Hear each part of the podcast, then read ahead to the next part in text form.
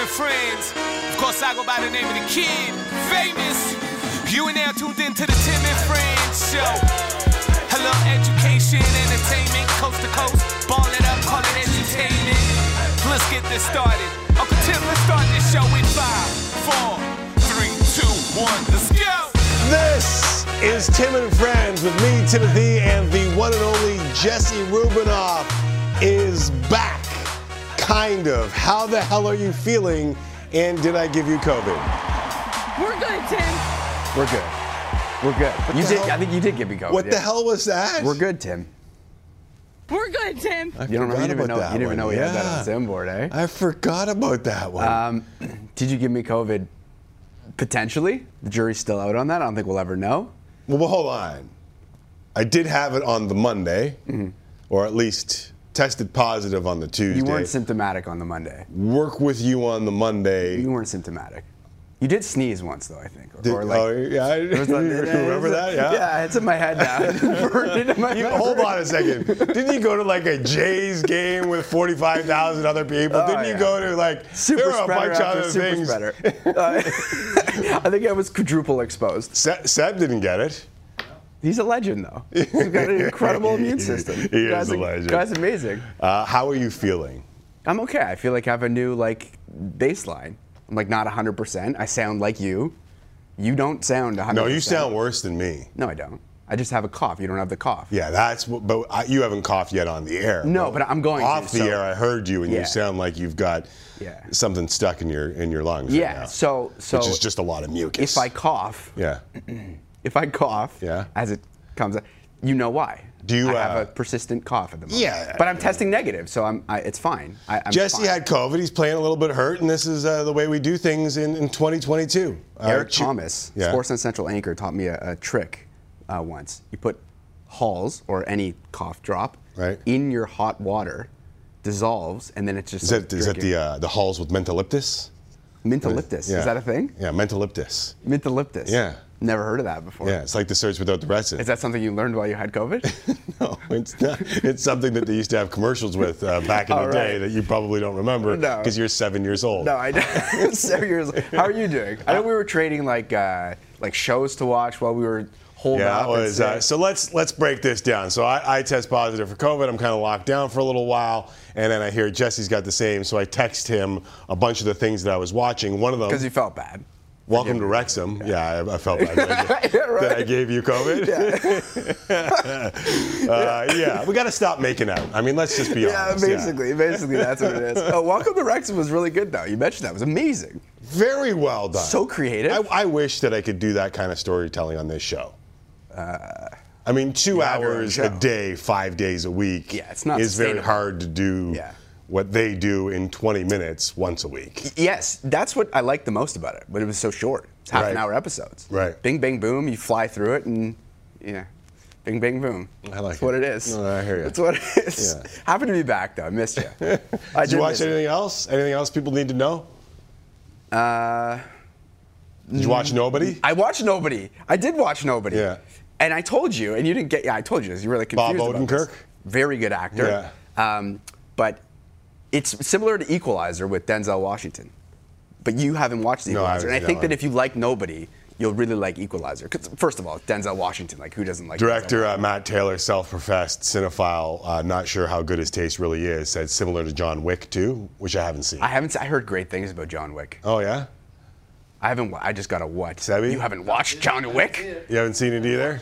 All right, uh, let us know uh, just in case Jesse goes back on the COVID IR. No, hopefully Uh, not. what other Please. movie does he need to watch, and is John Wick a part of it? So nobody in Welcome to Wrexham. How did I do? Fantastic. You Uh, yeah, very Nice. impressed. Nice. Very, very impressed. That Ryan Reynolds, unbelievable, fine-looking human being. Do you think being. he's actually that likable? Oh my life? God, remarkably likable. Who cares even if he isn't? Right. Just to pass yourself off as that likable. Oh my God, is Reynolds. I actually know for a fact because I did some work with that uh, COVID 19 group. Mm-hmm. He did same work with that group, and they had nothing but amazing things to say about one Ryan Reynolds. And plus, he's just Canadian, so. Yeah, it, it's just fascinating because you think like, oh, these Hollywood dorks like coming to own this team, this nothing team that's not even in the major leagues of soccer. Right. and they just You won them over. They, they win everybody over, including the viewers, because you can go in there, at, you know, Yeah. you don't think it's going to work, and it ends up working. Seb, the ultimate contrarian, does not like Ryan Reynolds. What? Oh, okay. I thought you gave me the look like I was like, nobody like dislikes Ryan Reynolds. Yeah, I mean, there's going to be now. You're going to have people writing in and Say saying, I don't, yeah. I'll- and I'll read those for us. What I got. All right, we'll try and win over our viewers today Nice. with a solid show. No matter how we're feeling, the show must go on, and to be honest with you, it has for a couple weeks now. I mean, I'm not sure how good we're going to be, but I can tell you we're going to try our asses off. The Major League playoffs have cost us a third sports equinox in the last five days, but we are still jam packed, and we'll hit all four major North American men's sports with Ken Rosenthal on baseball, Jeff Marek on the NHL, Rich Gannon on the NFL, and Alvin Williams on Heat Raptors 2 Electric Boogaloo, which you can see tonight on the Sportsnet family of channels. The Canucks, Caleb Martin, Tom Brady, Aaron Rodgers, the Leafs getting the snot beat out of them. Jesse, would you like this not beat out of you? I mean, like literally? That would be helpful at a time helpful. like this. Yeah, and an. Astros Phillies World Series, and dear God, the Lakers. The Los Angeles Lakers will try to get to all of it. Earlier today, Carey Price spoke to the media for the first time, and for the first time since a standing ovation at the Montreal Canadiens home opener, where he looked sharp, all black, Johnny Cash with the cowboy hat. And he said, Well, it's been a roller coaster of emotions. He's not quite ready to walk away just yet. And given what he's gone through over the last little while, uh, pretty easy guy to root for, eh, Jesse? One of the easiest. Without a doubt. Ryan Other than Ryan, yeah. My, Car- cough, my cough button was on the whole time. Yeah, was it? Were you going to cough? Uh, no, I was, yes. So, so Okay, would you like to what, repeat I, what I yourself? said Yeah, was it was very good. He's one of the more, Wonderful. one of the more likable out there, other than Ryan Reynolds. Mm-hmm. Yeah, Ryan Reynolds, Carey Price. Number one. One, two, likability You knew that was going to happen too, because I'm just holding this thing as if like it's the most important thing in the world. The right now, because it preemptive cough button for Jesse Rubinoff. Welcome to the Mime Network. I'm Jesse Rubinoff, and today we talk like this. Doesn't work. All right, we wish Carey Price and Ryan Reynolds the best, and I sure as hell hope that he gets to go out on his own terms, Carey Price. All right. Uh, like I said, this is a jam-packed one, so let's officially welcome back Jesse Rubinoff with a little first things first. Let's go. Let's begin the affairs, Matt Stairs. Phillies. I got it. There you go. Yeah, And a Canadian, no less. Canadian, yeah. I got it. Uh, okay, we have uh, six games on the NHL scheduled tonight with five Canadian teams in action, including the reeling Canucks hosting the Hurricanes. Vancouver is the only remaining winless team in the National Hockey League after they dropped their home opener Saturday. To the Sabres default to 0-4 and 2 on the season. Fans in the Lower Mainland clearly frustrated. Some even threw their jerseys on the ice. Where do the Canucks go from here, Timmy? Last week, I know you weren't here. You're at home watching Welcome to Wrexham and nobody. Um, I was uh, I was preaching patience to Vancouver Canucks fans. I How'd that saying work out for you? the division is terrible. Uh, this team isn't as bad as they looked in the first two games. It wasn't as bad as they looked in the first three games. Listen, they're not as bad as they looked in the first four games. Listen, I'm telling you, in the division, they're not as bad as they played in the first five games of the season. and then Saturday happened holy bleep did Saturday ever happen. And I watched as it appeared, and I never say this, both me and Bruce Boudreau are very reticent in saying that a team quit. Mm-hmm. And as you watch that game, and listen, this isn't your dad's Buffalo Sabres. They actually played really well across Western Canada. They're a pretty good team, but it did not go well for them at all. And I listened to Boudreau talk first.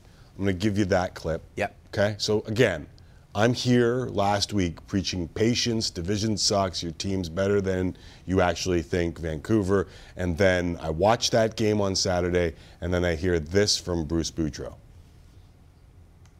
It's just totally embarrassing, and uh, um, just you know, it's uh, it's something you never want to see. And I've seen it happen in other arenas and everything, and and never thought it would happen here or on a team that I'm coaching. And but I, if I was the fans, I would have been frustrated too because they're watching what we're watching.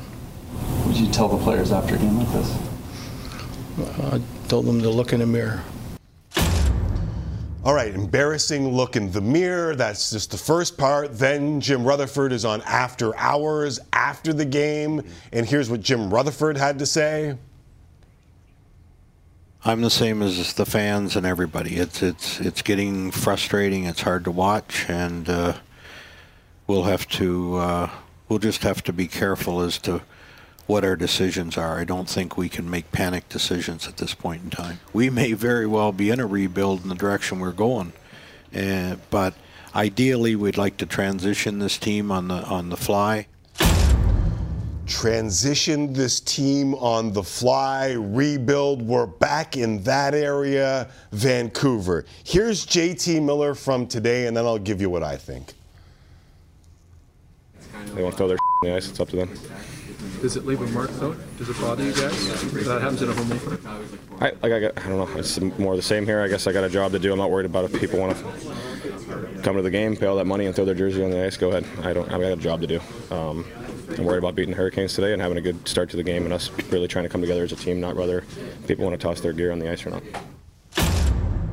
Back in the day when Jim Benning had gone through the Jim Benning era in Vancouver, I came on here and I said, when people show you who you, they are, believe them the first time. And we've gone through this entire, like, are they good? Are they not good? Are they mm-hmm. good? Are they not good with Benning? And the same kind of phrase about transitioning this team came out of the mouths of everyone involved. And basically, that's why Trevor Linden walked away. Mm-hmm. And how long ago did Trevor Linden walk away now? Like, we're talking years. And so the Vancouver Canucks, I thought, okay, patience, there's enough in this room. And I've said that for how many years now with you, Jesse? 2 mm-hmm. three years? Mm-hmm. When people show you who they are, believe them the first time? Like, are we at the same point with this team as we were with Jim Benning, Travis Green, and the rest of the people that have been in Vancouver over the last little while. There was always a couple of excuses. There was a good finish last year. There was COVID the year before. Mm-hmm. The, the team got hit hard, understandably. But this is another, and I get it, Vancouver. You're frustrated. You're done. and this is the 18th time that you've said this, and I completely understand it. So, if there is a rebuild, is this not the year that you would do it? I mean, it has to be. Look at the roster.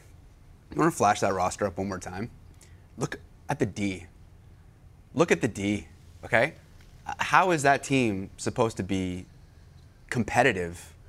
A, a team that we thought was at the very least going to be on the bubble of a playoff team with that those six guys. Nothing against those six guys; they're in the NHL. But as a as a together as a unit, Well, that Quinn is- Hughes, obviously, week to week. Like, this is just one after another. And Myers just comes back, and those are two of your best defensemen. And Thatcher Demko hasn't played the way Thatcher Demko has played in the past. Not at all. But that's because his defense isn't as good as they need to be. And maybe their top nine is really good, but we haven't seen that for a prolonged period of time. So, are they really that good? So it's a core issue then.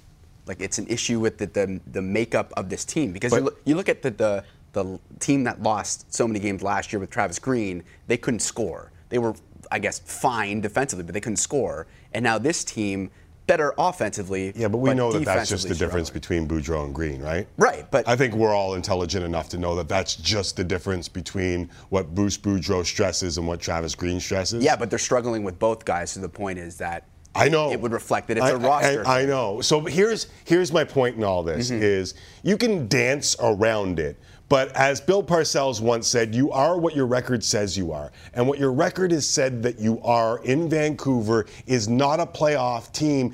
Basically, since Trevor Linden left, save for one year. And so either you believe the one year or the Bruce Boudreau finish, or you start this transition whatever way you want to do it. But this is one of the deepest drafts in years, and the top of the draft, although it is being contested a wee bit by a couple different guys, is Connor Bedard, who just so happens to be a BC kid and played in mm-hmm. West Van.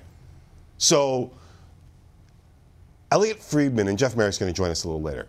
Elliotte Friedman brought up the word rebuild and tank with Vancouver earlier today on 32 Thoughts. And at first I'm thinking, dear God, last week I was talking about having patience in that division with this group. And now when you consider this draft, it's it's I'm almost in the same position I was with the Toronto Raptors in Tampa, where the fan base is pissed off for different reasons, Mm-hmm. and I may have spit as I said pissed off, so maybe I did give you COVID after all.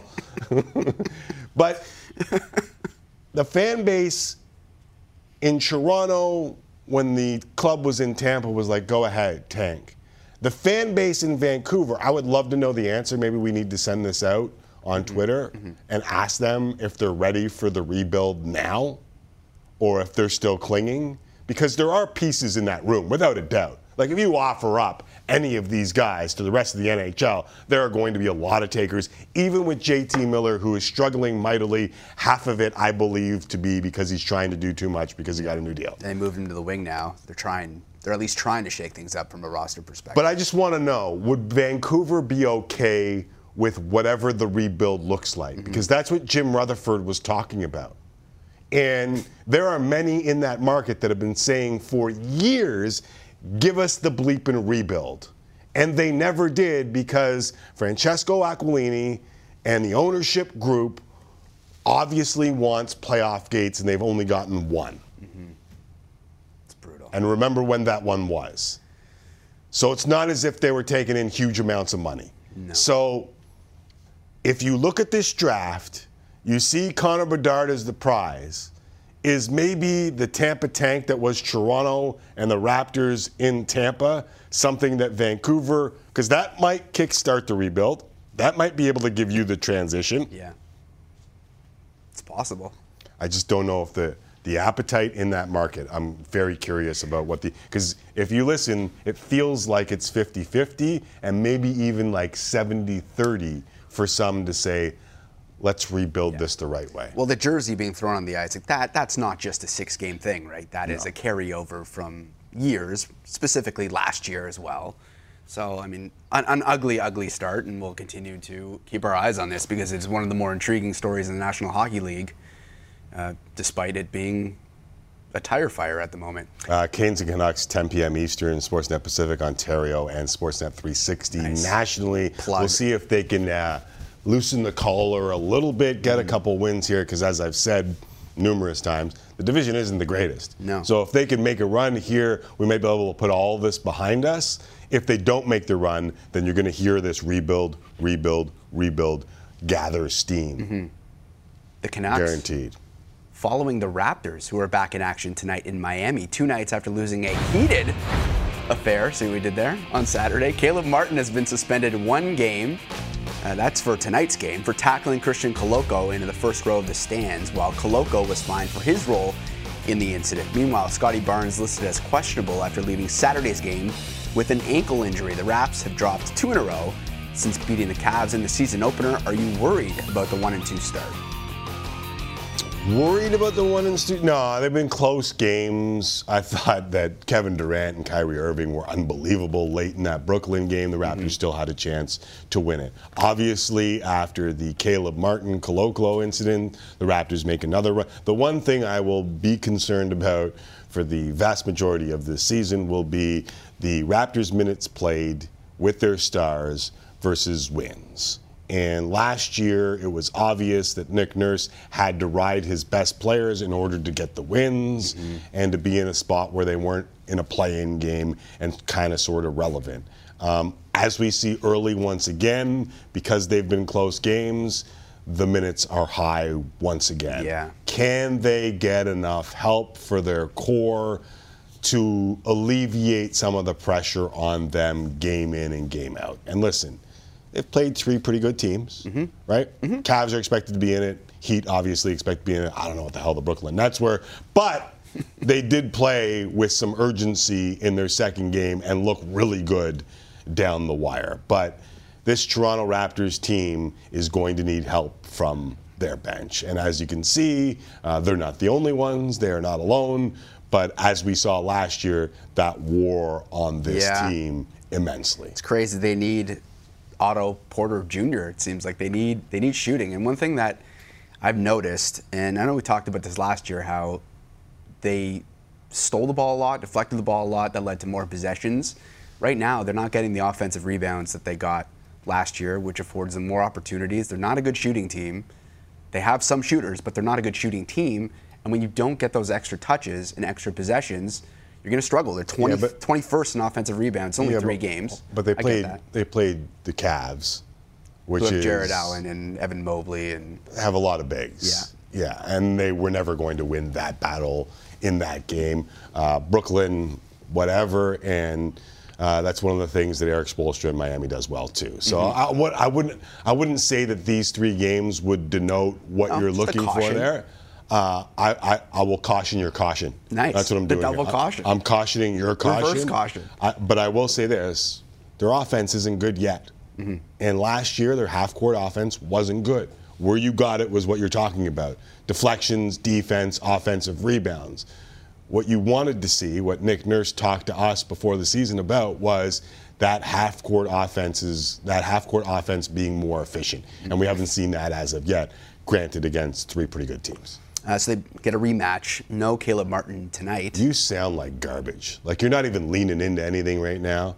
How many times have you coughed so far? A lot. I'm struggling more than I thought I was going to. We're being completely Okay, honest. let me know if you need my No, help. no, no, I'm good. All right. Uh, so this skirmish, uh, Caleb Martin suspended, so we're not going to get anything. I, I wish he it. wasn't suspended because Caleb Martin, listen, it, it was Koloko completely like I was surprised he got fined. He did stand up with a little bit of aggression, but that's because a dude was standing over him with clenched Yeah. fists, What did he yelling do? at him. Yeah. And this isn't the first time with Caleb Martin. He's a bleep disturber. He is the evil of the two twins. We can go back to last year. This is Martin on Scottie Barnes with one of the cheapest shoves that the NBA did not. I, like, if in fact Caleb Martin was playing this game, I was going to suggest that it's time somebody punch him in the face. And I don't suggest that very often. Mm-hmm. But this, what you're seeing right now from January of this year, is the very reason why there's fighting in hockey. Right? Yeah, yeah. That that what you just saw was the very re- like people will watch hockey and they'll go, "Oh, I can't believe those barbarians, those Neanderthals punching each other in the face." What Caleb Martin does on the court is similar to a long line of rats in basketball, and every once in a while someone's got to step up to them and punch them in the face so that they won't do it again. And we're going to talk to Alvin Williams a little later on. If Charles Oakley was on the floor with a Caleb Martin, Different game. it, it might it might be a little bit of a different game. But we listen as the Toronto Raptors. I think what they did, how they attempted to respond to this was. Uh, with a concerted effort for the rest of the game, they almost clawed back into a game they had no business being in. But you can't have stuff like this on the floor. Like a one game suspension really shocked me because if those first two rows of seats weren't empty, like there were people standing there. Yeah. Luckily, it was Miami. Yeah. They're out doing something better. Like what? Just eating at nice restaurants. okay. All right. Yeah, Yeah, yeah, come on, okay. man. Right. Uh, we'll let you know about um, Scottie Barnes and his ankle, because obviously being a future Hall of Famer would be helpful if he was in the Raptors lineup. Without a doubt. But it doesn't sound good right now. No, no, it's not what you want to hear. His ankle, obviously. Uh, week seven in the National Football League wraps up tonight with the Chicago Bears and New England Patriots on Monday Night Football. It was another shocking Sunday, headlined by the Panthers upsetting Tom Brady and the Bucs and killing me in my survivor pool, and the Commanders beating Aaron Rodgers and the Packers, Tampa Bay and Green Bay, both now three and four on the season. Who are you more worried about, the Packers or the Bucs? Wonderful question. Uh, I would say if it weren't for the divisions, it would be the Tampa Bay Buccaneers because Tom Brady has not looked good. Uh, you just got beat by PJ Walker and a Panthers team that basically have quit on the season. They are selling pieces, and you lost, scoring three points in the loss. You add the special treatment for Brady, you add the yelling at the offensive line, you add the going to Robert Kraft. Like, all that is cute when you're the GOAT. When you're the best player on planet Earth, Obviously, you get treated differently. Obviously, there is a different feel in and around what you do. But when you go out in the field and you're average to below average, that's not so cute anymore. And I'm telling you, there are guys in that room that are starting to become tired of the entire Tom Brady drama. And if he doesn't figure it out, they're going to turn on him. Because you can get away with it because you've got the rings, because you've got the history. But when you're playing the way he's playing, I think that gets tired a lot quicker than it does when you look like you're a Super Bowl team. Now, the division will afford them a lot more time to figure it out, and the road, as I have said numerous times, is littered with folks that bet against Tom Brady. No doubt about that. However, the longer this goes, he's got to slow down eventually, right? Like he's 45. Mm-hmm, He's He's got to slow down He's eventually. He's 45. Yeah, he's a man. Come after him. He's a man. so I, I'm a little bit worried about Tom Brady, but I will say this: the division, the, the losses for Green Bay are even worse. But I think if, if that They need receiving core gets better, but he's not even trust. Like he doesn't even trust them. Eh, That's what it is, though. It's trust. But eventually, you just got to throw the ball and have him make plays. Does he not want to throw picks? Like, what's what is going on here? Is it they have no separation, so, or he just doesn't have a Davante Adams who be through to literally No, any situation? Yeah, that's exactly it. Right. He, he came to trust Davante Adams and he could throw the ball to them in any situation. And right now, we saw a video yesterday of receivers getting wide open and Tom and Aaron, Freudian slip, not throwing them the ball. Mm-hmm. And he's not throwing them the ball because he doesn't trust them. And whether it's Sammy Watkins coming off of injury, whether if it's Romeo Doubs, like it doesn't matter who it is, he does not trust them. And eventually you just got to trust them, and you can't just throw to Aaron Jones and AJ Dillon. Is that a failure on the, the front office that they don't have anybody? Ah, this failure on the front office. Why do you think Davante Adams left? you tell me. Say money. Don't you tell me. Why did he leave? Because he didn't like Aaron Rodgers. He didn't want to stick around with Aaron Rodgers. He- He's playing with his college teammate now in, in Vegas. That's cute. same money. That's cute. They stink though, so maybe he's regretting his decision a little bit. Yeah, wait, they are, they Timmy's top very bad. five. Timmy's top five. They might not stink for long. Really? Yeah. Here- Um, here's the hot take. The Las Vegas Raiders almost called them Los almost called them Los Angeles. That would be fair. The Las Vegas Raiders will finish with a better record than the Green Bay Packers. Really? Before we go to break, That's a take. hot take. I called it a hot take.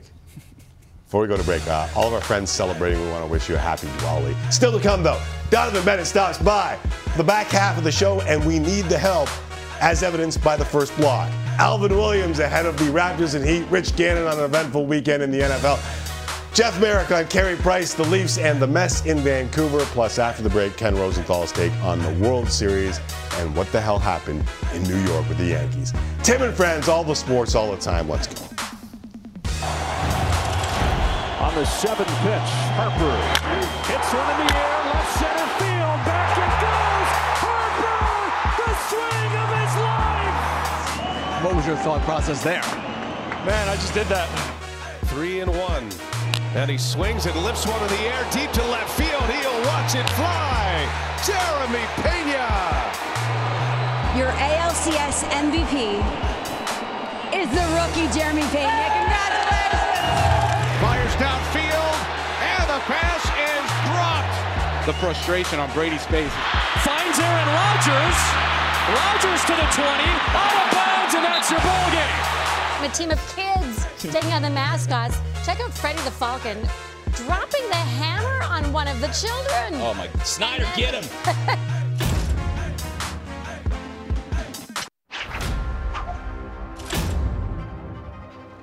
Two-time MVP Bryce Harper at the plate. He's one swing, perhaps, from the World Series. Hits one in the air, left center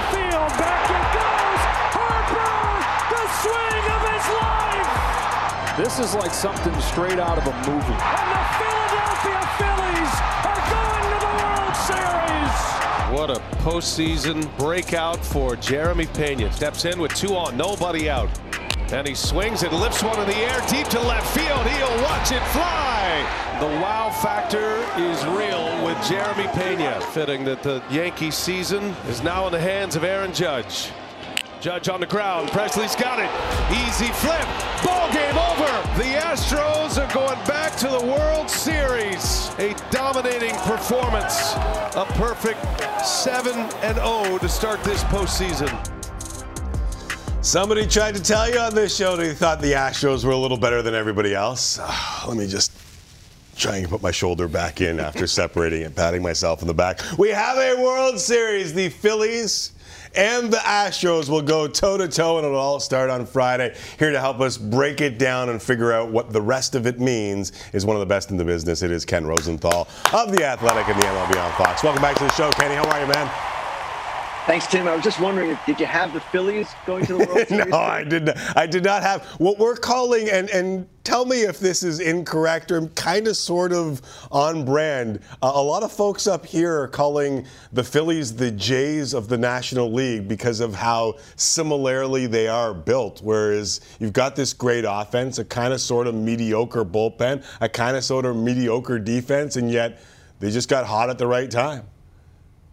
I can see it. Yeah. And yes, if I was a Jays fan, I'd be thinking, man, why wasn't it us? But that's baseball. And as we've seen this postseason, new format, old format, it doesn't really matter. That wild card team or teams, if it gets hot or they get hot, things can happen. And that is the Phillies in a nutshell. In September, they went through a stretch in which they were three and ten. They looked horrible. Yeah. And yet they get in because the Brewers kind of collapsed, and here they are headed to the World Series. It's been, I wouldn't say a miraculous run, but just a stunning run for sure. Uh, I always say our strengths are our weaknesses. Uh, they're often one and the same, Ken. Uh, baseball is the same, where the strength is the weakness, right? Like this can happen in baseball, but that's what makes playoff baseball so much fun. So I know you wrote a story on Bryce Harper. It is is some of this the ultimate redemption for what has kind of sort of been a polarizing figure since he came into the, the game of baseball? I guess you could say that, Tim. Those criticisms that were made of him earlier in his career, that he was hot tempered, too cocky, bad attitude, all of that, that seems to have diminished in recent years, really in the time he's been with Philadelphia. But at the same time, yes, you can paint the arc here where at the start of his career, some people thought he was overrated. Later in his career, some people actually thought he was underrated because people kind of were overlooking him. And now, as I wrote today, he will forever be celebrated in Philadelphia. That home run was one of the more dramatic you will ever see. The shots of that, and, and I know you were there for that, it, it felt like the place exploded. Uh, you were there for it. What did it feel like in person? Uh, that's what it felt like. and we're watching the video here and see the crowd. They've been standing the entire time. Yeah. And that's the whole game that they were like that. And obviously, when he hit that, the go ahead homer in the most dramatic way imaginable, there was an eruption. But frankly, Tim, it was loud every moment of every game, but you can see the people jumping up and down there. And the Phillies had not been in the playoffs since 2011, and they have not won the World Series since 08. So it was a huge release for that city and that fan base. And Bryce Harper is a guy that when he signed with Philadelphia, a lot of us had questions. What is he doing? Why didn't he get an opt out? where's this going? And yet, it almost seems now like the perfect match of city and player. He is a guy who plays very hard, works hard, shows emotion, and that's what Philadelphia fans want out of their players. They want that kind of effort on display. And I know all fans want that, but Philadelphia is a more demanding place than most. Kenny, uh, we have the first Canadian manager to lead a team to a World Series in Rob Thomson. What do you make of this story? And are we overrating it because he's Canadian, or is this one of the better stories in baseball right now? You are not overrating it. It is one of the better stories in baseball right now. And I'll tell you a little story inside the story, if you want to call it that three days before Joe Girardi was fired, I wrote that if they fire Joe Girardi, it's not going to change anything. Their problems will still be their problems: defense, bullpen, etc. Mm-hmm. Well, they fired him. Three days after that, they hired Rob Thomson, who had been the bench coach and a guy that always had aspired to manage, but really it seemed like his chance had passed. And I wasn't sure any one person could fix their problems. Well, obviously, I was quite wrong.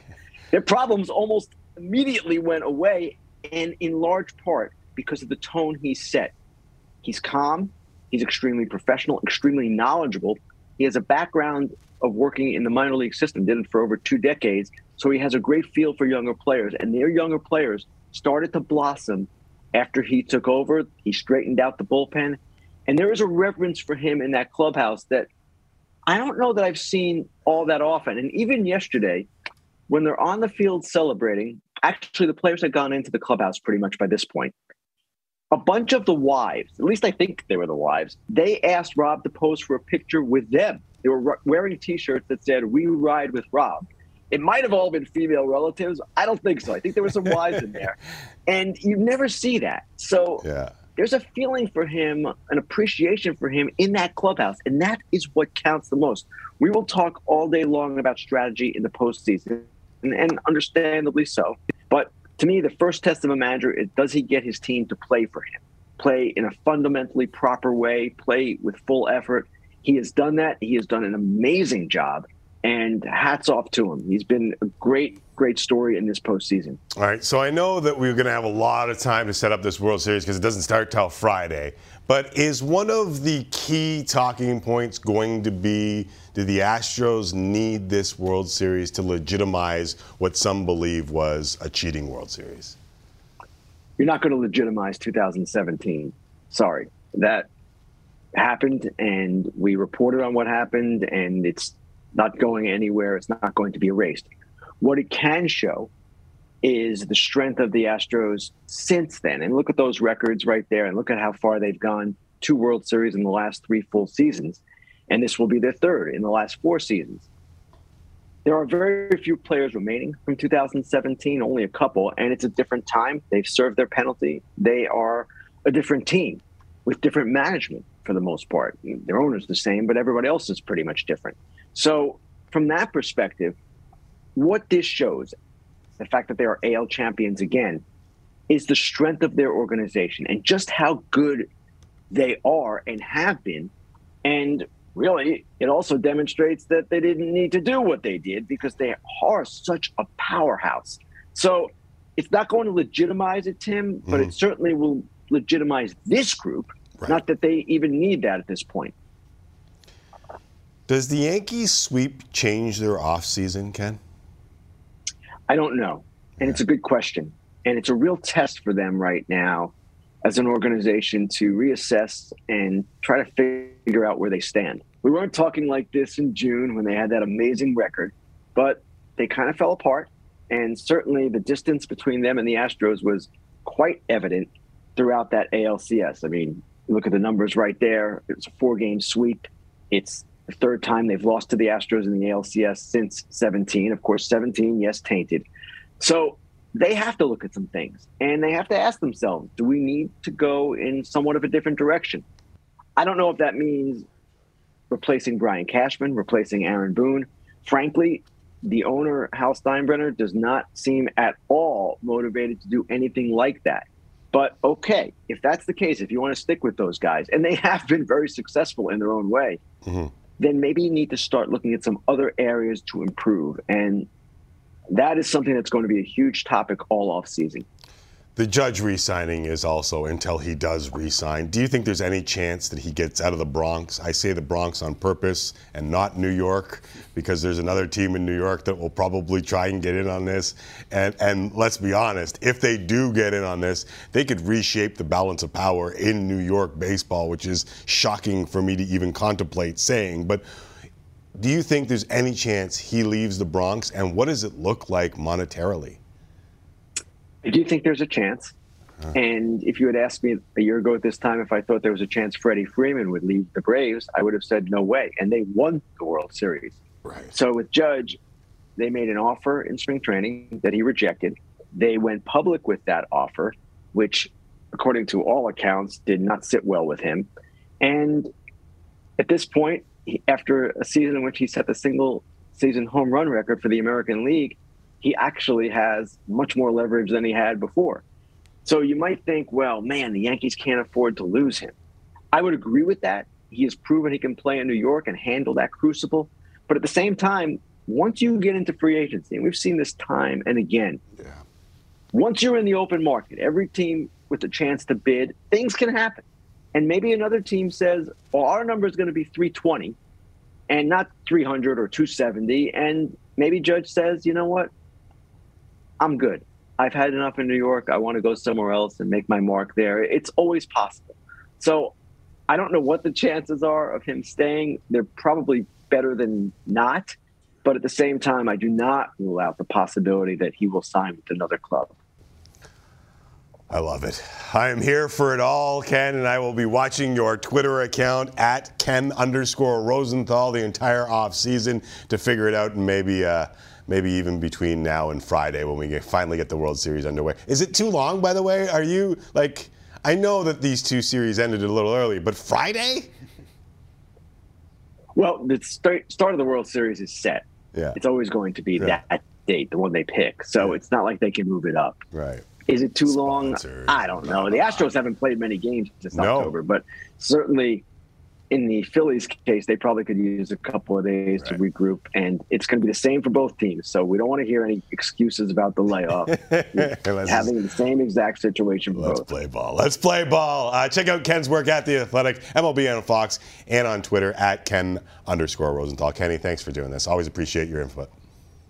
Tim, thank you. There is uh, Ken Rosenthal. And I hope I said input. Just clear my throat. All right, when we come back, it is the Monday tradition as we try and brighten your day with the plays of the week. We will do them all next, right here. Tim and Friends, Micallef, Rubinoff. Kind of shake this bleeping thing. I powered right through it. I heard it. and I just- Third segment on a Monday. That's right, kids. Don't be scared. We got the plays of the week coming your way. Uh, COVID the ball, Jesse and I the defender. Very good. you should come up with that right now. That's impressive. Uh, not sure if the, what do you mean? That's impressive. That's what I do for a living. That's true. You do come up with a Uh, lot off the dome piece. Is that a glizzy? Crypto.com didn't think that one out. That's good. kind of looked a little different, didn't it? Yeah. a little weird. Yeah. This looked Datsyuk, and I'll say that much. You were off for this one. That's that's tasty, isn't it not? I saw it. I still have my eyes. uh, Bruins league leading right now because of goals like This this. guy is so David nasty. Oh, he's hot. So start. unfair. That's a video game goal. Uh, Justin Danforth takes the Preds to Greektown. So Uh, Huggies had some nice, some nice plays in the early going here. Not a lot of defense either. In the NHL, yeah, Yeah. lots of comebacks. Yeah. Uh, speaking of not a lot of defense, here's a great save by Jack Campbell Right on off of Jesperi Kotkaniemi. Oh, how about Anton Forsberg off of Marcus Johansson? Right on cue. Yeah. Not a lot Right of defense. Good goaltending now. And uh, by the way, Dylan Holloway. Watch out for the truck That's that very, is very, Ilya that's very clean, right? Oh clean. my Perfect bot, that's a perfect body check. Uh, Pascal Siakam, good start to the year, triple double, and a little mouth and lip for KD. I like hearing the Nets say that he could average a triple double close. KD is just he he he he's always full of praise unless it's someone on Twitter. Mm-hmm. It's true. Donovan Mitchell uh, impression early Cleveland very good, averaging 33 points a game so far. Lakers and Warriors. Uh, LeBron can still dunk. As for the rest of the Lakers, so sad. eh, Actually, I uh, don't know if it's sad. how about this promotion in Philadelphia, where if the player misses both free throws, everyone gets free chicken nuggets? I'll tell you who's a fan. Stan Van Gundy's a fan. It's a better chance than Grayson Allen. I want to know ahead of time. If he misses this, does my credential get me the free nuggets? Stan, it's it's very impressive to see your priorities in order late in this fourth quarter. I'm excited right now. There is chicken on the line and a lead for the Bucks. There's chicken. Free chicken. Amazing. Yeah. Eat more chicken sign in the background. Uh, this is Marvin Jones Jr. Do, do you feel like the one-handed catches are now just another thing that Run of the mill. receivers can do? Yep. George Pickens. Well, George Pickens, this is two hands, but it's the tap. I didn't even know that was coming next. It's the two feet. Yeah, he, that was just makes you go, mm. Just appreciate it. That is poetic. Yeah. Uh, let's pull one out for Breece Hall. So no. Having such a great season, Jets are five and two. Uh, if you don't know, he's out ACL. Just brutal. It is. Devontae Williams first, now him. Brutal. And as we showed you last week, uh, Padres fans certainly passionate about the team, but we regret to inform you, cringe has always been a part of the Padres. Always.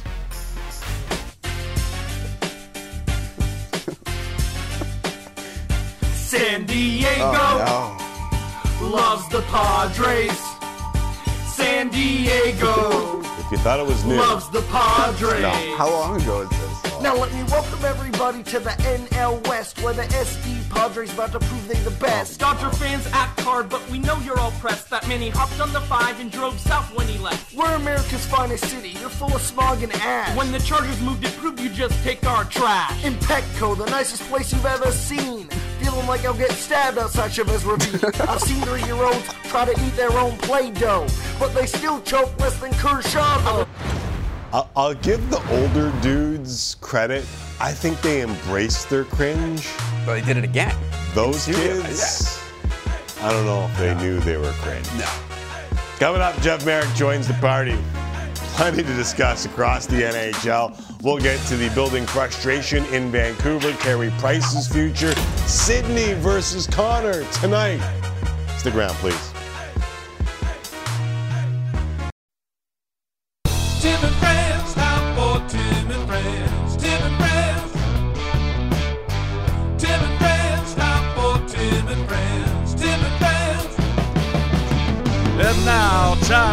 Real sports talk with Tim Micallef and friends of the show. Thank you very much, Sheepdogs. Back here, hour number two. Tim and Friends, full hour across the board ahead of the Raptors and Heat Sportsnet 360.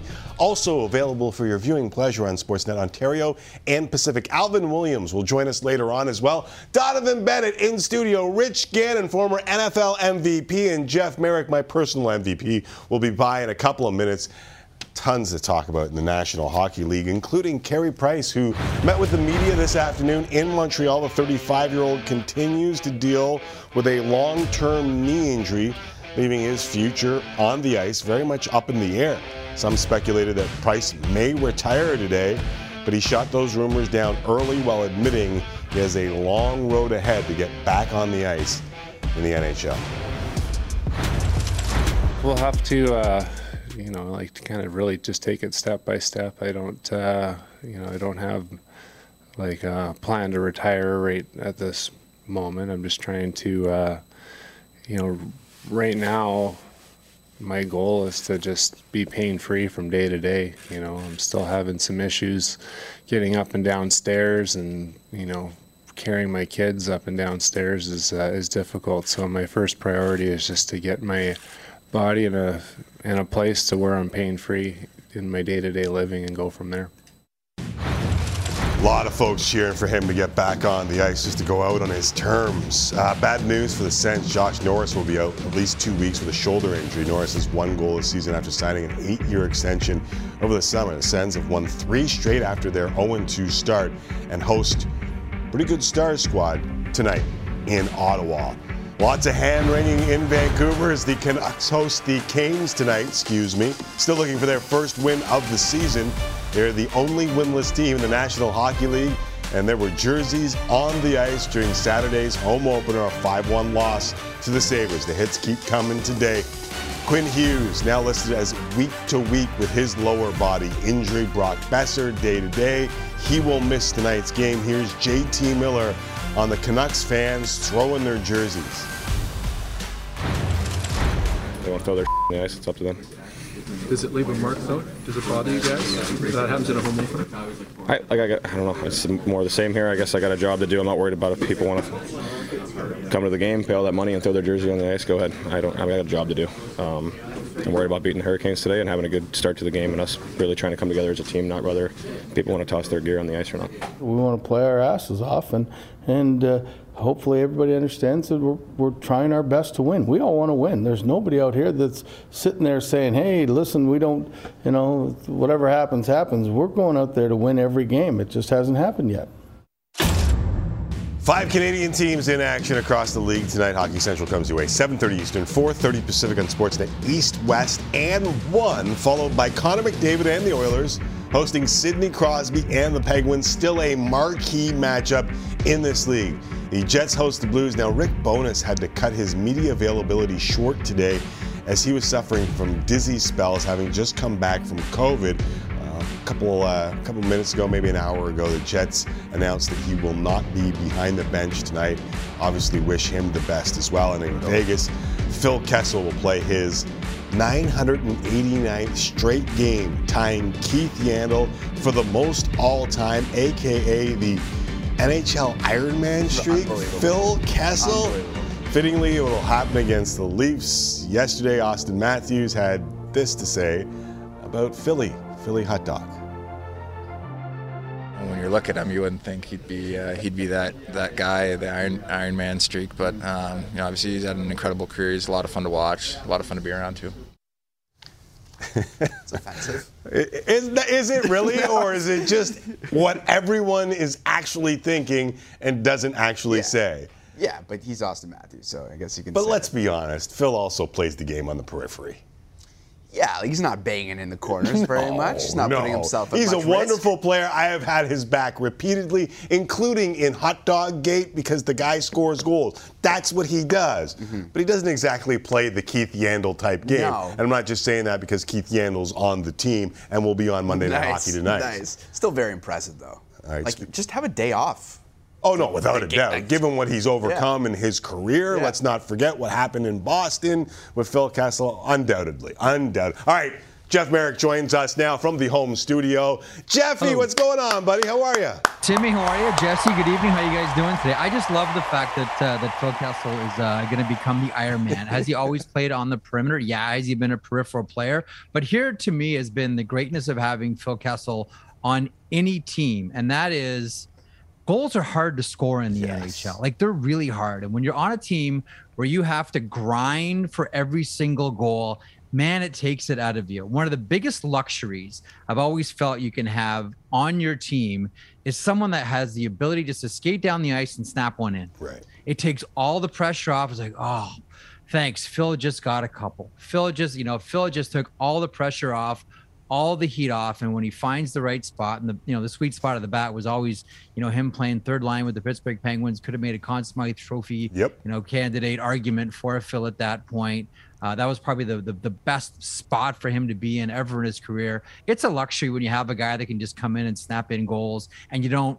I'll be blunt. You don't have to work for them. Just comes down the wing, and that shot is ridiculous, and he and he scores. It takes all the pressure off. I I lo- and if I could say one thing, I'm just jump, jumping all over the place here. Can I get one thing in about Keith Yandle and the Philadelphia Flyers? Yes, please. So one thing that I don't want to be lost here about Keith Yandle and the Flyers last year. So Yandle sets the Iron Man mark, mm-hmm. and there were plenty of times before that where a lot of people said, "I'm not sure whether Yandle should still be in the lineup at this point." And then he breaks the record, but they kept playing him. And I asked someone in Philadelphia why they did that, and they said, out of respect to Keith, we wanted to make sure because we knew that Phil Kessel was going to catch him.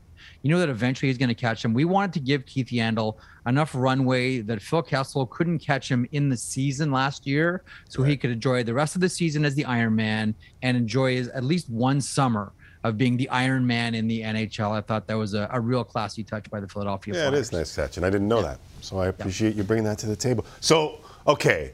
These are all nice stories. Phil Kessel, Iron Man, Keith Yandle, uh, Philadelphia Flyers, a little tip of the cap. I love it. What's your best guess on the Vancouver Canucks at this juncture in time, Jeff Marek? Oh boy, best guess at what as to, to what happens? What happens tonight? What's the future? Do they uh, do they tear it down? All of the above. Connor Bedard. All of the Who knows? above, my friend. You know, I'll I'll tell you what. Um, bless Jim Rutherford. He could have gone. You know, he could have said, "Yeah, you know what? I, I'm not doing the interview with Scott on Saturday on, on after hours," but uh, but he did. Uh, he showed up, and Scott did a great job answering, you know, asking all the appropriate questions, and, and good on Rutherford. Uh, he answered them. I think there's a lot of decisions that are being weighed right now in Vancouver. Like, I think it'd be ridiculous for us to assume that they're not having the coaching conversation right now, that they're not thinking about other candidates. Like, we all love Bruce Boudreau. I mean, everyone. I mean, he's been in the NHL for, I mean, you've talked to Bruce, I'm sure, countless times. Uh, he's one of the most lovable people in the world. But, you know, even Bruce would understand that. You know, I'm sure those conversations are happening. You know, what do we do if we move move off from Bruce Boudreau. How many times have you heard structure coach, structure coach, and the names like Claude Julien and Barry Trotz pop up? Um, I think they're probably having those conversations. I think they're probably having the conversations as ridiculous as it may sound early in the season. You know, I wonder if they're having the conversations about Connor Bedard as well. Like when you dig a hole early in the season, it's really hard to dig yourself out of it, even though they're only a few points They know out that. of a playoff spot right now. It's tough to dig yourself out. Uh, we know how Connor Bedard feels about the Vancouver Canucks, and I'm sure the Vancouver Canucks would love to have someone like Connor Bedard in their lineup next season. Uh, again, it's a lottery, so you place your bets on it. Right. I know they don't want to go through a rebuild, and I understand. Like they don't, sorry, they don't want to go through like an Arizona, Chicago style rebuild where you strip everything down, and the goal is to lose and give yourself the best lottery odds, and eventually you uh, you accrue enough talent, you can put together, you know, an, an elite level squad. They don't want to. They do desperately don't want to do that.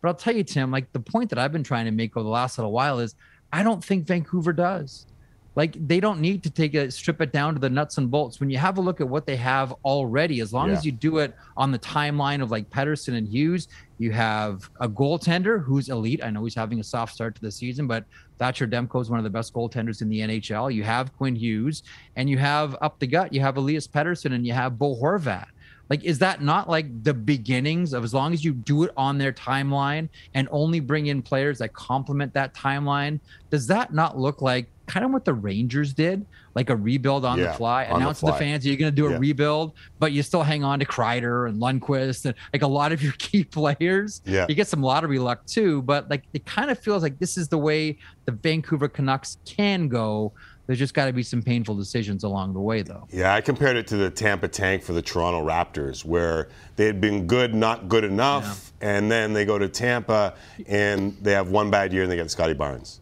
You, you know what the you know what the really difficult thing is here too, is it's one thing to be a bad team and have a lot of cap flexibility. Look at Chicago. Oh, look know. at Arizona. I know. If you're a bad team and you're capped out, Yeah, it's, hard, man. The, the one thing that surprises me here, Ma- Marek, is that we asked Canucks fans, "Are you ready for the rebuild now?" After Rutherford's com- comments, and right now, over 1,100 votes, 70% are saying yes, do it. And I know the the handle is Tyler rebuild the Canucks. He says, "I I think the second answer should be." No, it's late because most fans have been waiting 10 years for the rebuild now. With that being said, yes, do it is the, still the obvious choice. I can't believe how many. I, I know it's split in Vancouver, but I can't believe how many of them are saying do it with the pieces in that room. okay here's the here's the follow-up poll okay Yeah. this would be this would be interesting as well complementing what you've already done would you still buy tickets if they rebuild Oh yeah, because Send that out, boys. don't don't forget Yeah. that that's Yeah. a big one it's one thing to say oh yeah sure we'll rebuild will you still buy tickets well no. Yeah. so your ownership Yeah, no, saying, that's a great "Well, that's great. You, you want to rebuild. That's fine. Will you still come to the games? Like there's some markets that will like look, Toronto Maple Leafs are the, the the prime example. Right. like they went through it Marner and Matthews we went through the the entire saga. And we know how they got there.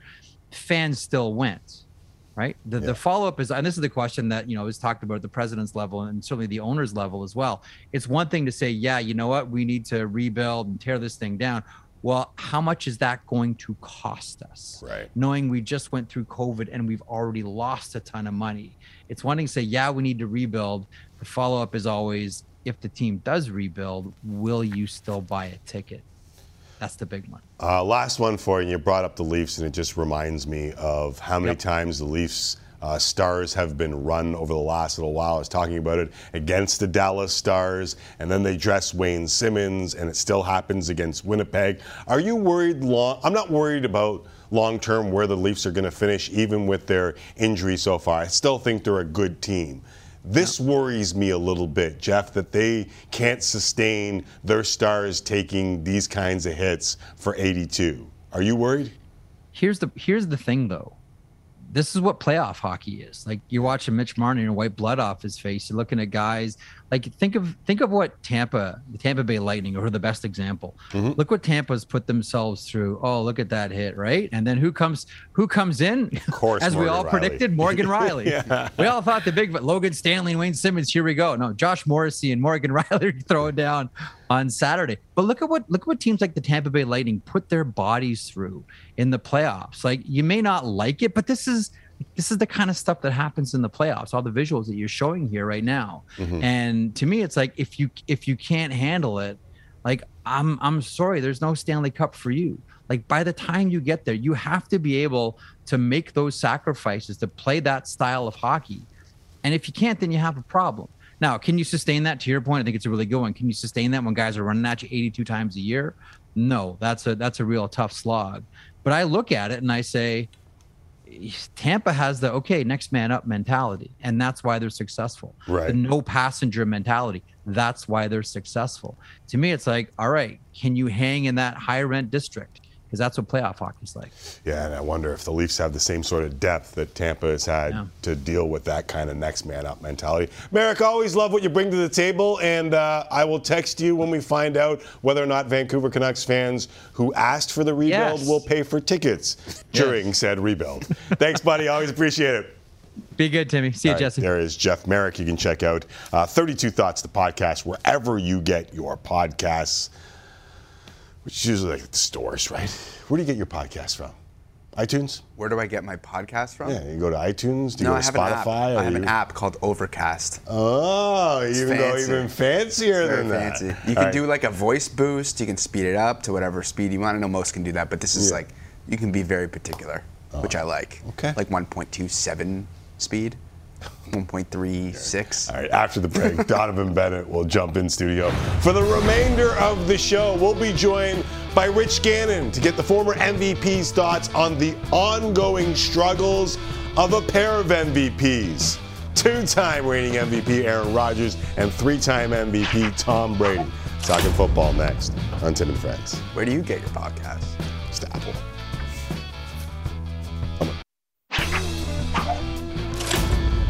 My next guest is going to spend the rest of the hour in studio because, frankly, we need the help. SN host, writer, producer, podcaster, the lovely and talented Donovan Bennett is in studio. What's going on, Donovan? Play to the camera, a little wink, a What little up? gun show. What's What going up? on? How are you? I'm well, thank you. I you came in last week, and as you were leaving, I said, "Hey, do you ever want to come in and co-host?" I, I just figured that you were too busy, and you said, "Talk to your bookers." And then, like two days later, I'm- I'm around. Bingo, bango, bongo. You're Have in your studio. people I love call it. Call my people. Yeah, we can make it happen. Are you worried about Tom Brady or Aaron Rodgers?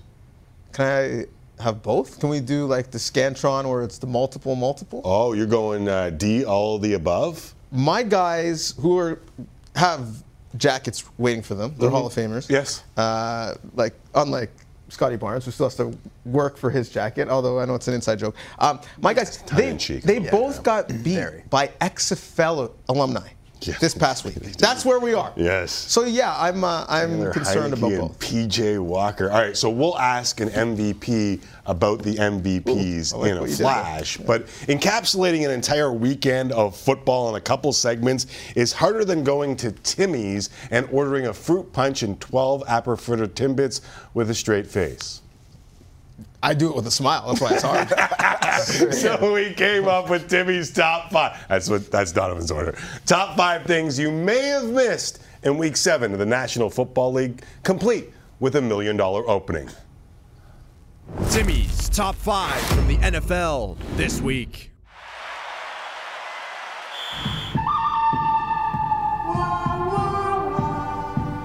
The NFC West was supposed to be the toughest division in football, so I guess it only makes complete sense that the Seattle Seahawks, who might I remind you, traded away Russell Wilson and had a quarterback competition between Drew Lock and Geno Smith, are tops in the division. I'm not saying it stays that way. The DK Metcalf injury is big, but we're seven weeks in, and it looks like Seattle not only won the deal, they stole the deal. And after a great draft this year, they also hold Denver's top two picks for next year. The rewards could be, dare I say, unlimited. And I know the Davante Adams deal didn't pay immediate dividends either. But before you go writing off the Raiders, consider this. Even at 2 and 4, the next four opponents have a losing record. Number 5 is Seattle. In fact, ESPN's Power Football Index favors Las Vegas to win 9 of its last 11 games. And oh by the way, Josh Jacobs is becoming a beast again. Number three, not a deal that the Niners traded for a running back, only to give up 44 on over nine yards of play at home to the Chiefs. It was the fifth most points San Fran has ever given up in a home game and have now allowed 72 points in their last two after allowing just 61 over their first five games. This could get ugly this year. They just aren't good enough with Jimmy G. The only saving grace for the Niners and the reach for Run CMC in my mind is that Trey Lance should be ready for next year. Number four on our list earlier this week, Bengals quarterback Joe Burrow said that this three game stretch against the Falcons, Browns, and Panthers was going to define Cincinnati's season. Then Joe Cool went 34 of 42 for 481 yards, three touchdowns, no picks, and ran for another. Burrow threw four picks in week one and has 16 touchdowns to one interception since. Don't look now, but Joe Cool might be starting another legendary run, or at least a slow saunter. And number five is a warning to all mascots who think they're tough. The kids aren't taking your bleep anymore. The Falcons mascot, Freddie the Falcon, got away with a warning. But let this be a lesson to you.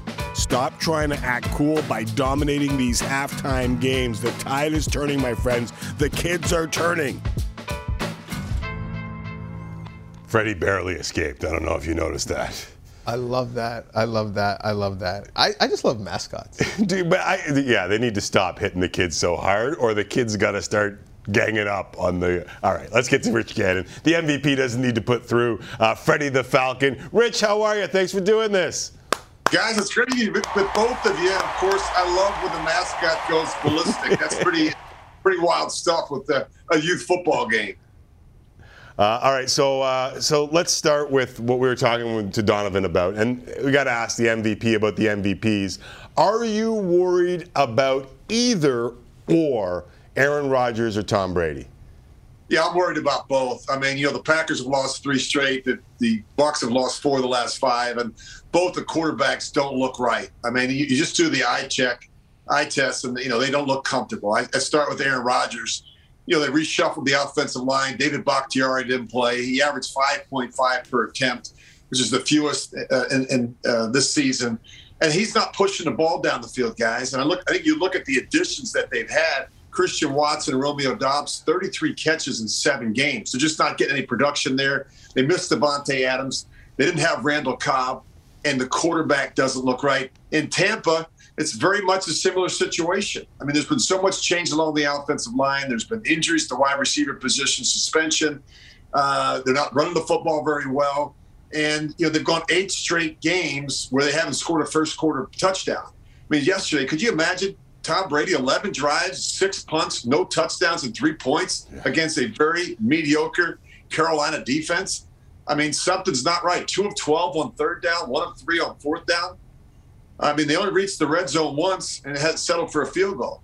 And I mean, they, they can keep talking all they want about, you know, what they've done in the past.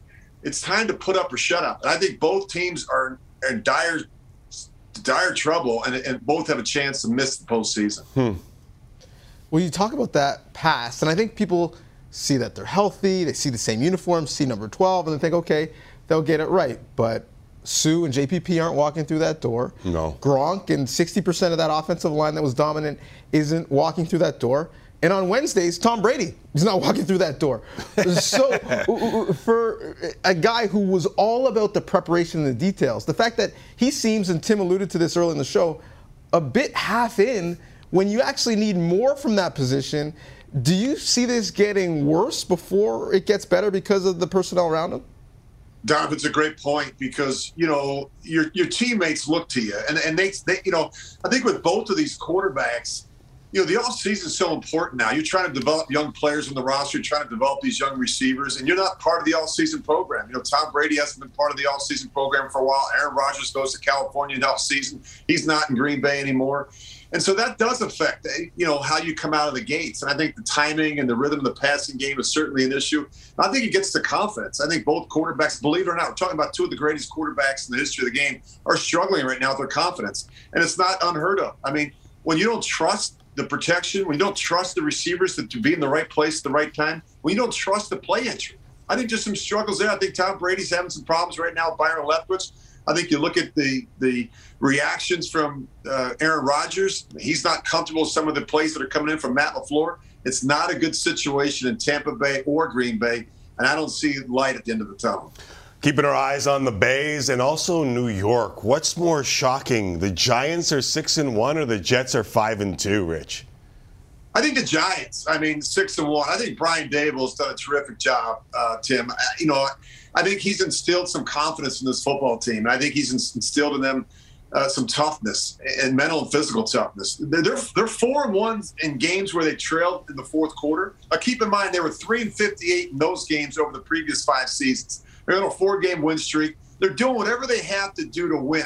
Daniel Jones, a career high 107 rushing yards. Saquon Barkley may be the comeback player of the year. He had 110 rushing yards. I mean, they're playing. This is a physically and mentally tough football team. This is a team that that believes they can go on the road. They can win. They can play anybody, anywhere, anytime, and win. And that just simply hasn't been the case in years past with the Giants. And even Daniel Jones. I mean, he's making good decisions. He's he's using his legs to make plays outside the pocket. They're not great at the wide receiver position. They're not great at the tight end position but they're creatively finding ways to win. I give a lot of credit to Brian Daboll. Well, I'm fascinated when I look at Jones, what Daboll has done with that offense, what Ken Dorsey continues to do with his former club, the Buffalo Bills, in that offense. Uh, Josh Allen, in terms of uh, touchdowns all time with the Bills, only behind Thurman Thomas and O.J. Simpson. He is the run game, but is that sustainable deep into November, December, January, February?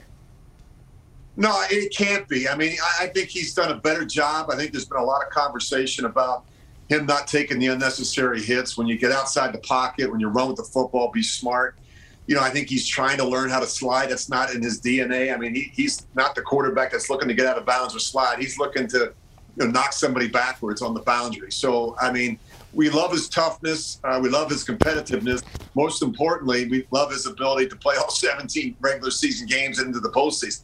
There's no question in my mind that the Buffalo Bills, the Kansas City Chiefs, who, who the Bills already beat, those are two of the best teams in the AFC. I think you look at the Philadelphia Eagles in the NFC, they're the three best teams in professional football right now. You know, it's funny you bring that up about Josh Allen because I was watching last night, and I mentioned this to Jesse off the air before the show. I'm watching last night, and I'm watching Kenny Pickett coming off the concussion, taking on Tua Tagovailoa coming off the concussions, and he's lowering his head and trying to get mm-hmm. extra yardage. And I'm thinking, listen, I, I get it. You're trying to instill something in your teammates. You're trying to win a game. You were three and zero, oh, and after those first three drives, they, they really struggled to move the football.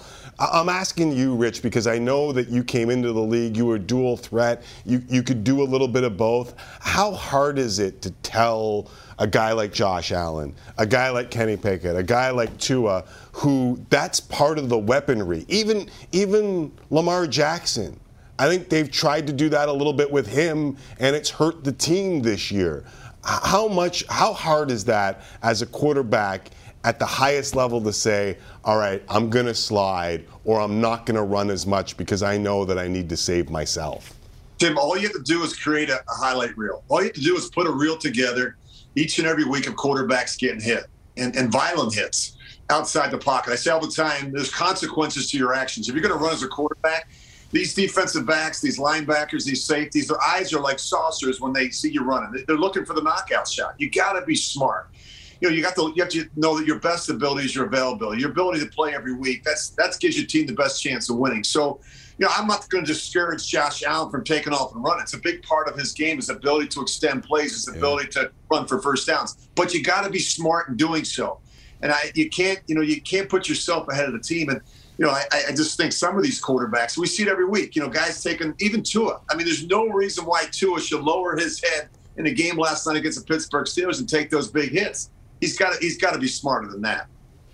Well, all the Kansas City Chiefs had to do was give Patrick Mahomes half a billion dollars and say it's not guaranteed though. You got to make it to the end of the contract because he's found that balance Yeah. nicely. But but in terms of balance, what Andy Reid has done without Tyreek Hill, uh, with the cast of guys and running the football out of those deep looks, it's really the opposite of what we've seen in Green Bay, not being able to have the humility to evolve their game without Davante Adams. It- this is crazy to say, but are the Chiefs offensively better now than they were at this time a hmm. year ago? Donovan, they may be. I I think what's really what was really apparent to me yesterday watching the game was the team speed of the of the Chiefs offense. I mean, and their play speed. I mean, you watch after the catch, you know, whether it's a running back, whether it's a tight end, whether it's the receivers, they're, explosive. They're dynamic. They're hard to tackle, hard to get on the ground. And, you know, they have a lot of team speed. And I think they come at you so many different ways. Andy Reid doesn't get enough credit for the job he does as the primary play caller. He's a great head coach. You know about that, all the success that he's had. But his ability to build a game plan around the people that they have. I mean, the two young running backs have been a great example of that this year, how they're interchangeable, uh, how they've been able to add a couple receivers, lose Tyreek Hill, one of the best receivers in football, and add a couple other receivers, Valdes-Scantling uh, and Juju Smith Schuster, and still, you know, not lose the production from an offensive standpoint. And of course, the quarterback is the guy that makes it all go. No quarterback has put up better numbers in his first 70 games in the history of professional football than Patrick Mahomes. You look at yards, you look at completions, you look at touchdowns. Uh, he is absolutely on a record pace right now. And the defense, as good as San Francisco's defense is, they got embarrassed yesterday by Patrick Mahomes and the Chiefs. That's unbelievable. It came into the game uh, number one in yards against, number two in points against, and the Chiefs on the road hang 44 on them.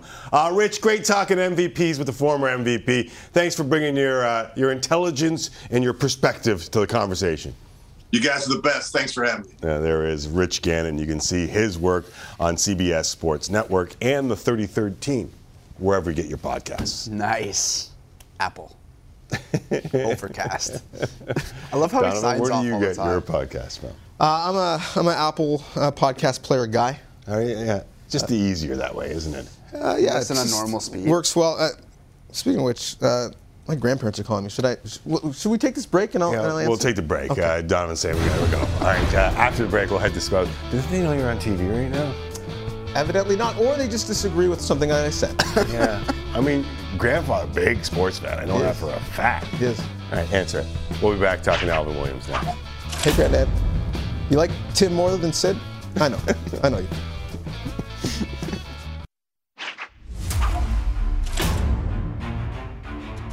I'll tell you one thing. When we go down to Miami, a heck of a game usually breaks out. They're like us. They're feisty and play hard. We got to really lace it up, and the two teams really go at it. Shot doesn't go. Koloko in a foul, and now Martin and Koloko.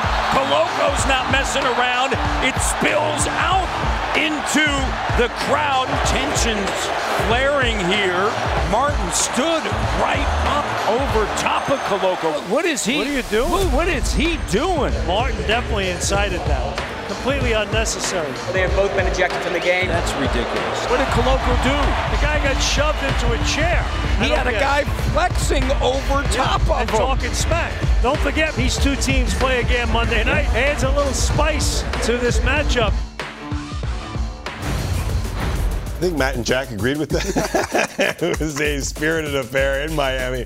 Raptors lost another close one. They're back at it tonight. Sportsnet Ontario Pacific and 360. Caleb Martin, unfortunately for me, suspended for his role in that melee. Meanwhile, Chris Boucher set to make his season debut after missing the first three games with a hamstring injury. However, Scottie Barnes out with the sprained ankle, considered day to day, aren't we all? Nick Nurse met with the media a short time ago and said he's expecting another hard fought game tonight. Well, was, I think we've been in three three-point or less games in three day, three nights. So, it, not for the faint heart. It's not for the faint-hearted this year, Doug. the East is not for the faint-hearted. Tim Micallef, Donovan Bennett, and of course Jesse Rubinoff here with you, joining us now from Miami. Tough gig. Alvin Williams courtside for game number two, Raptors and Heat. What's going on, Al? How are you, man? Are you enjoying South Beach? I sure am. A little too much, maybe, but uh, hey, I can't complain. You got the South Beach suit on, I'll tell you that much. Looking How sharp does it today. look? How does it look? Does it, I feel South Beach. I feel it. I feel it, baby. That's that's prime 112. That's live. Yeah. That's I'm not waiting in line. That's what that suit says. I'm not waiting in You line. You know what? I didn't even I didn't even make it down to prime this time. I haven't been down in a little bit, but that's my old stomping grounds. Uh, are you worried about the Raptors one and two start, Alvin? No, not at all. Um, I think the biggest thing is the Eastern Conference is so tough, and you're going to have these days. I like the effort that the team has been putting out against the Brooklyn Nets on the road, fighting against. It seemed like the Nets were a desperate team, Yeah. but fighting, and you see how they're playing, being down 24, getting in late. Trust me, I was on that plane, getting in late, then having a game against a physical Miami team that's also desperate for a win, and then coming back from a 24-point deficit and still fighting. And that's the biggest thing. I'm not disappointed with the outcome right now because they are putting up the consistent effort, and I see Pascal leading the charge. And if Scottie Barnes get back and he's more healthy, I think the team would be in, be in a good position to gain some momentum early on. It's fascinating because Alvin goes to process over outcome Mm-hmm. and likes what he's seeing. And I think that's relatively true with this team, whether they were two and one or even three and zero. But Alvin, with that, it's so hard to gauge what expectations should be. Right in the East, certainly uh, Brooklyn. Just don't embarrass yourself again. Milwaukee, Philly, uh, and Boston win a championship. What is success for this Raptors team? What do you think the goal should be? Now, you, eh, honestly, success, you got to ask them, right? I, I believe that this team is a better team than last year, and I believe the expectations are high. I have high expectations for this team, but I also realize that the Eastern Conference is very tough once again, and I believe it's going to come down to health. You have so many teams that are close in, talent and, and the ability to win a championship or even put themselves in that position. Who's going to stay the healthiest and who's going to be able to perform at a higher level for the longest over the longest duration? So I believe the Raptors are right there. They'll be able to compete. You've seen already, but once again, it's very early. The Raptors still don't have Otto Porter. Chris Boucher is coming back. So once they get the whole roster and then they be able to implement their style of play throughout the course of the season, it's going to show a big difference because the bench is deeper and you still have that physical defense and able to switch and guard. That's going to be really critical for the Raptors' success. I was saying in the first block of the show, Alvin, that I was kind of upset that Caleb Martin was suspended because I thought it was it was worth taking it back to the old school with Martin, and it wasn't just the Colocolo thing. Uh, in January last season, this year, he shoved Scottie Barnes from behind in what I thought was a, a pretty cheap shot down by the baseline, but that kind of stuff doesn't really happen anymore, does it?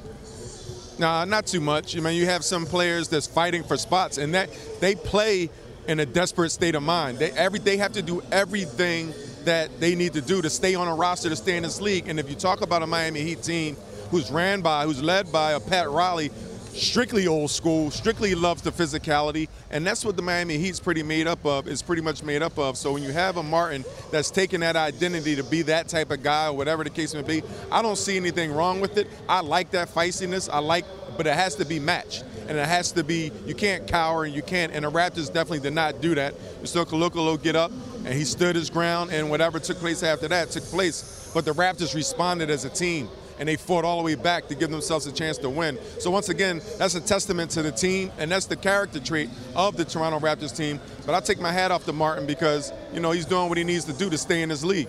All right, so let me let me follow up with this because my favorite thing uh, with Alvin Williams on the road is to ask him Charles Oakley stories. Uh, strictly away from the game, if Charles Oakley is on the floor today and that happened last game, what happens today? I, I don't I don't know, man. I, I really don't know. I wouldn't I wouldn't say Charles Oakley is going to you know it's a little little uh, going to go head hunting or anything like that, but it's definitely going to be a physical game, and Right. everyone's going to stand up for it. You know, you're coming into this game, and it's going to be physical, just like the players today know.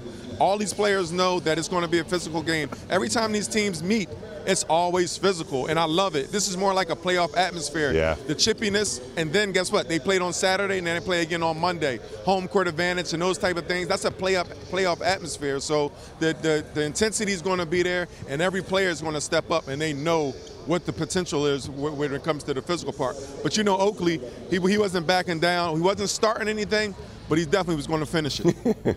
I love that we showed some B-roll just as a baseline Yeah. of what real, actual NBA practices looked like when we were kids. Because no Alvin, you know, allowed. this is the hold me back Olympics that we have. No one's really. You walk into the arena wearing Versace, you're not trying to fight. If you're making guaranteed money with your hands, you're not trying to fight. So let's let's let's really table set on what we're watching here. Yeah, yeah, yeah. No, no one, no one's fighting. Basketball players, not fighters or boxers or UFC. No, they, so you got you got a small percentage of guys, and you talk about an Oakley. Oakley would Charles would not only be on the court, it would be in the locker room. It would be in a restaurant if he saw you with your family on Easter. Like wherever he saw you, it's going to be on site. So a lot of people don't want that type of problem. Right. Every time I see this six nine big dude, I got to get my butt kicked or we got to rumble. Nah, so a lot of times you keep it on the court. Yeah. You do a lot of posturing, and then you finish the game and go home and shake hands in the back in the back or something Well, like that. rumor has it was also at a NF, uh, NBA board meeting, was it not? uh, when, when he saw another player um, that that maybe he It had didn't disagreement change, with. Al. He did, he did not change. Oh, that's the beauty of Oak, right? Like, it doesn't matter if it was a board meeting or Easter dinner with your family. Oak was the Oak showing up. Well, uh, I mean, before we let you go, though, someone who has not changed and also willing to fight, uh, Russell Westbrook, uh, who is fighting backboards right now. 28% from the floor, 8% from three. Uh, to me, I almost appreciate that. He is who he is, love him or hate him. But can this continue with him on that roster, kind of coming off the bench? Because his value can't be going up based off this, can it? No, his value is definitely not going up, and and it's it's it's amazing, right? Because what we're witnessing is what players that's not at Russell Westbrook's status or the caliber of his ability all the time. Psychologically, sometimes you get in your way. You you have some doubt. Right now, he's not playing with the confidence that we know him to play with. Of course, he plays with the intensity, and of course, we can all put up that front. But when it's time to make a shot and you're wide open and you're you're struggling, and you're hearing a noise. When you start hearing that noise in your mind, it, it impacts your game. And now you're talking about it's not a right fit for the on the roster, and what is he going to do later, and his, his value and everything. These are conversations that he hasn't heard probably since he was in high school as the underdog.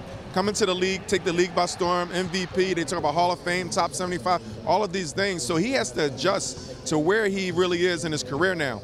He doesn't. He didn't just become bad or or, or struggle this much in two years, right? Like something's going on there. So it's about him just regaining his composure and really maybe it's a different location, but he has to do it. But it starts with the brain. It starts with psychologically. You have to put yourself back in that space where you know and you believe in your work and you believe in everything you're doing. But it goes through a lot of players lose their confidence a lot. But everyone's not as good as Russell Westbrook or going to get the same opportunities as a Russell Westbrook would. Uh, you got to go. So this is a yes or no. Not a lot of folks know you have some baseball in your background. Are you a Phillies fan? I want you to answer that, my friend. We're friends. I'm on the Tim and Friends show. You tell me, since we're friends, what am I? Uh, I, I, I don't. know. I don't think you're a Phillies fan. I'm not, man, and not. It's nothing against the sports team, the Phillies, the Flyers, the the, the Eagles, the Sixers.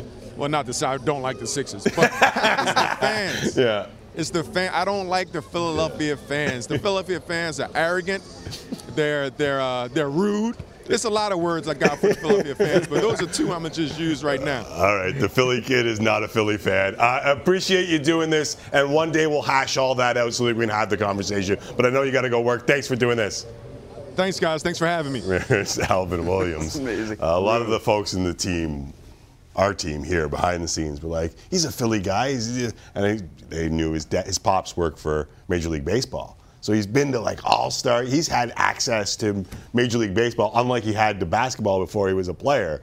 Uh, but he is not a Who does he Philadelphia root for sports then? He didn't answer that part of the question. I guess it was I don't. I don't know who he roots for. not the Phillies. Do you see what he's talking about with Philadelphia? Yes. In a word, yes. Uh, but he'll go to the Blue Horizon for sure. Uh, he's a boxing fan, like you know, old school Philadelphia. They booed Santa Claus. They like booed that's all you need to know. Yeah, they booed Santa Claus. All right, time for one last break. Let's hit you up for the night of action with Game Time next on Tim and Friends, or whatever whatever time we have left. Game time. I like Kevin Hart though. He's a Philly fan. Philly guy, yeah. Seems nice.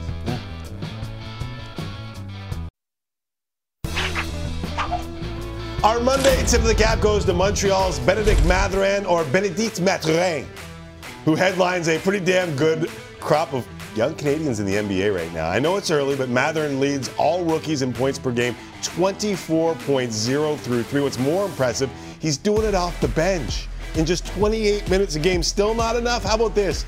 He's shooting 52.1% from the floor, 52.4 from three.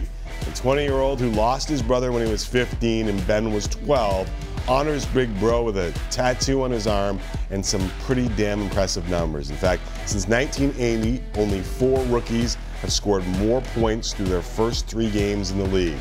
Jerry Stackhouse, Dominique Wilkins, Isiah Thomas, and some dude named Michael Jordan. That's enough for your tip of the cap. Very good. That part. Not bad, eh? Uh, Ryan, your game day always starts with Tim and Friends, and that game day today might not be another sports equinox, but it's pretty damn good.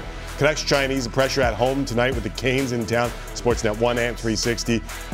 Connor McDavid versus Sidney Crosby. Pens versus Oilers. It's on Sportsnet 1. And locally, and there are two of six. ga- Those are two of six games in the NHL featuring five Canadian teams tonight. Of note, Monday Night Raw goes to OLN and Sportsnet now because of the busy schedule tonight. While the Raptors try and even their record at two and two, the second of two in South Beach against the Heat. Unfortunately, Caleb Martin suspended for tonight. Unfortunately. Unfortunately. But each of the last five meetings between the Raptors and the Heat have been decided by five points or fewer. It's game time, kids.